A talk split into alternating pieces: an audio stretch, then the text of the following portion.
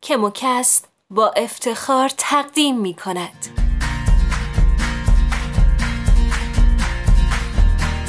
سلام محسا غلامزاده هستم از نشریه کیمیا با مقاله درباره الکتروشیمی در ساخت ایمپلنت های دندان پزشکی با من همراه باشید.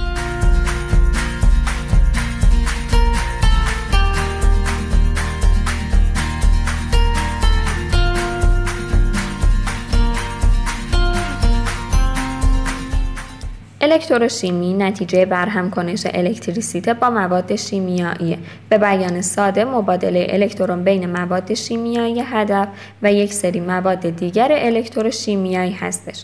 همزمان با توسعه علم پزشکی و روش های درمانی الکتروشیمی به طور فزاینده نقش حیاتی رو در ایجاد و توسعه درمان های پزشکی و دستگاه ها داشته. چندین دهه است که تحقیقات الکتروشیمیایی در حوزه درمان و بررسی عملکرد بدن انسان مورد توجه قرار می‌گیره. ایمپلنت های فلزی تجزیه و تحلیل جریان های بدن و بررسی عملکرد سیستم ایمنی از زمینه های ورود الکتروشیمی در پزشکی محسوب میشه. در حالت کلی بررسی الکتروشیمیایی در شرایطی که سطح یا ماده ای با سیستم های داخلی بدن انسان در تماس هستند رو فراهم می‌کنه. خون، بزاق، ادرار، پروتئین، ها و غیره که مایعات خارج از سلول و یا یونی هستند به عنوان الکترولیت یک محیط رسانه رو برای تبادل الکتروشیمیایی الکترون ها ایجاد می کنند. تبادل الکترون ها منجر به اکسیداسیون و احیای الکترون از مواد یعنی فلزات در بدن انسان و احیاء عامل اکسید کننده مربوطه می شود. برای برخی از مواد یعنی فلزاتی مانند آهن این تبادل الکتروشیمیایی منجر به تشکیل لایه‌ای میشه که مستعد انحلاله و در نهایت منجر به تخریب فلز در فرایندی میشه که به آن خوردگی گفته میشه. بیشتر فلزات به استثنای طلا به طور طبیعی در حالت خالص و تصویه شده خود یافت نمیشن بلکه فقط در حالت اکسیدی یافت میشن. اگر علاوه بر اکسیداسیون سطح الکترولیت هم اتصال الکتریکی بین فلزات کاشته شده رو از نظر الکتریکی فراهم بکنه ممکنه فرایند خوردگی تسریع بشه. از این اتصال به عنوان تشکیل یک سلول گالبانیک یاد میشه و در نتیجه این خوردگی می‌تونه به انحلال یکی از گونه های فلزی یعنی اکسایش آنود به همراه کاهش فلز آزاد شده از سوی دیگر یعنی کاتود منجر بشه. از این رو توجه به عملکرد ایمپلنت پزشکی یا دندان پزشکی در بدن انسان توسط عملکرد زیستی و همچنین سازگاری زیستی با مواد درون بدن بیمار اهمیت بسزایی رو داره. با توجه به مواد مورد استفاده در کاشت ایمپلنت ها ملاحظات الکتروشیمیایی در ارزیابی عملکرد بیولوژیکی ضروریه که طول عمر مواد و توانایی مواد برای انجام یک عملکرد رو در نظر می‌گیره و زیست سازگاری که توسط سازگاری مواد با بدن انسان داره رو تعیین می‌کنه. اگرچه در بیشتر موارد از نظر قابلیت و سازگاری برخی از همپوشانی ها وجود داره اما جنبه عملکرد زیستی یک ماده اغلب راحتتر از زیست سازگاریه. این به این معنی نیست که مواد موجود در حال حاضر به طور ایدئال برای اهداف عملکرد زیستی مناسب هستند. با این وجود مواردی مانند پایداری الکتروشیمیایی برای سازگاری زیستی ضروری هستش.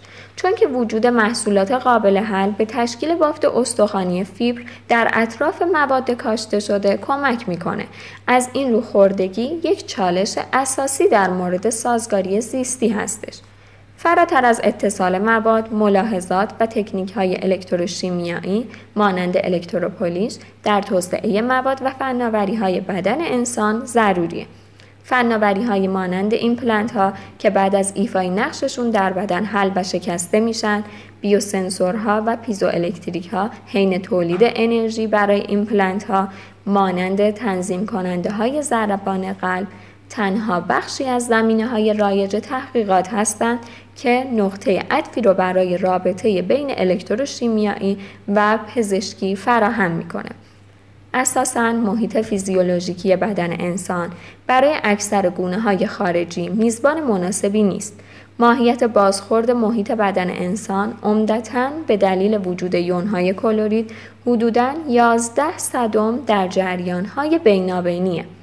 اگرچه ماکرومولکول های بیولوژیک و پروتئین های موجود در جریان های خارج سلولی به میزان قابل توجهی می‌تونن در خوردگی تاثیر داشته باشند اما با توجه به نامساعد بودن محیط فیزیولوژیکی باید اطمینان حاصل بشه که هر ماده کاشته شده زنده مونده و خدمات مطلوبی رو برای بیمار فراهم می‌کنه.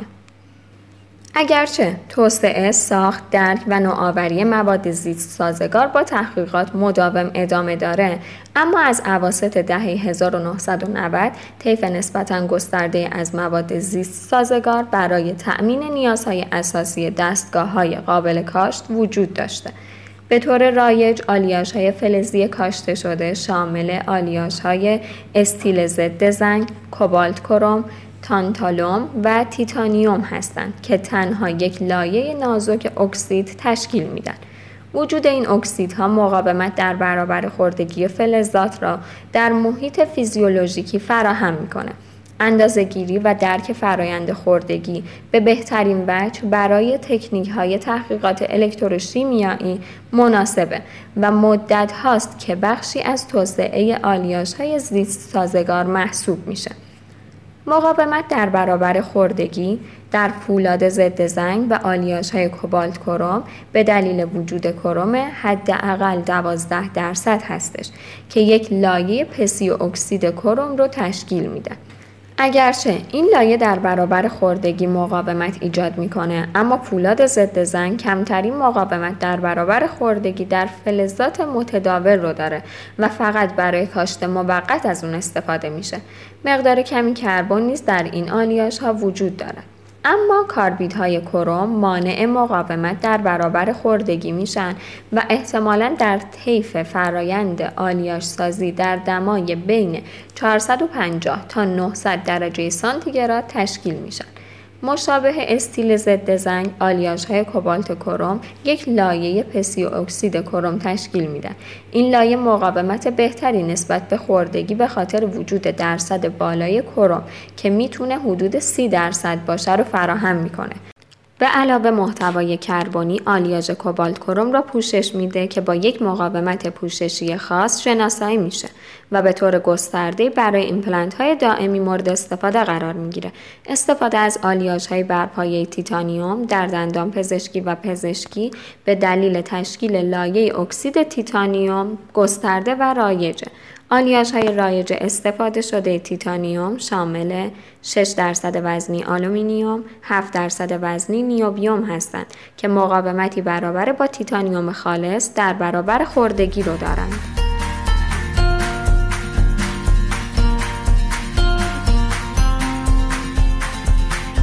با تشکر از توجهتون با ما در پادکست های دیگر کموکست هم همراه باشید